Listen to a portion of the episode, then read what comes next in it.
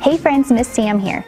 So this week our lesson is on Easter, and this lesson reminds us that our friend Jesus is alive. That is such great news. And I hope that you all have a wonderful Easter and enjoy watching our story. Until next time, bye now.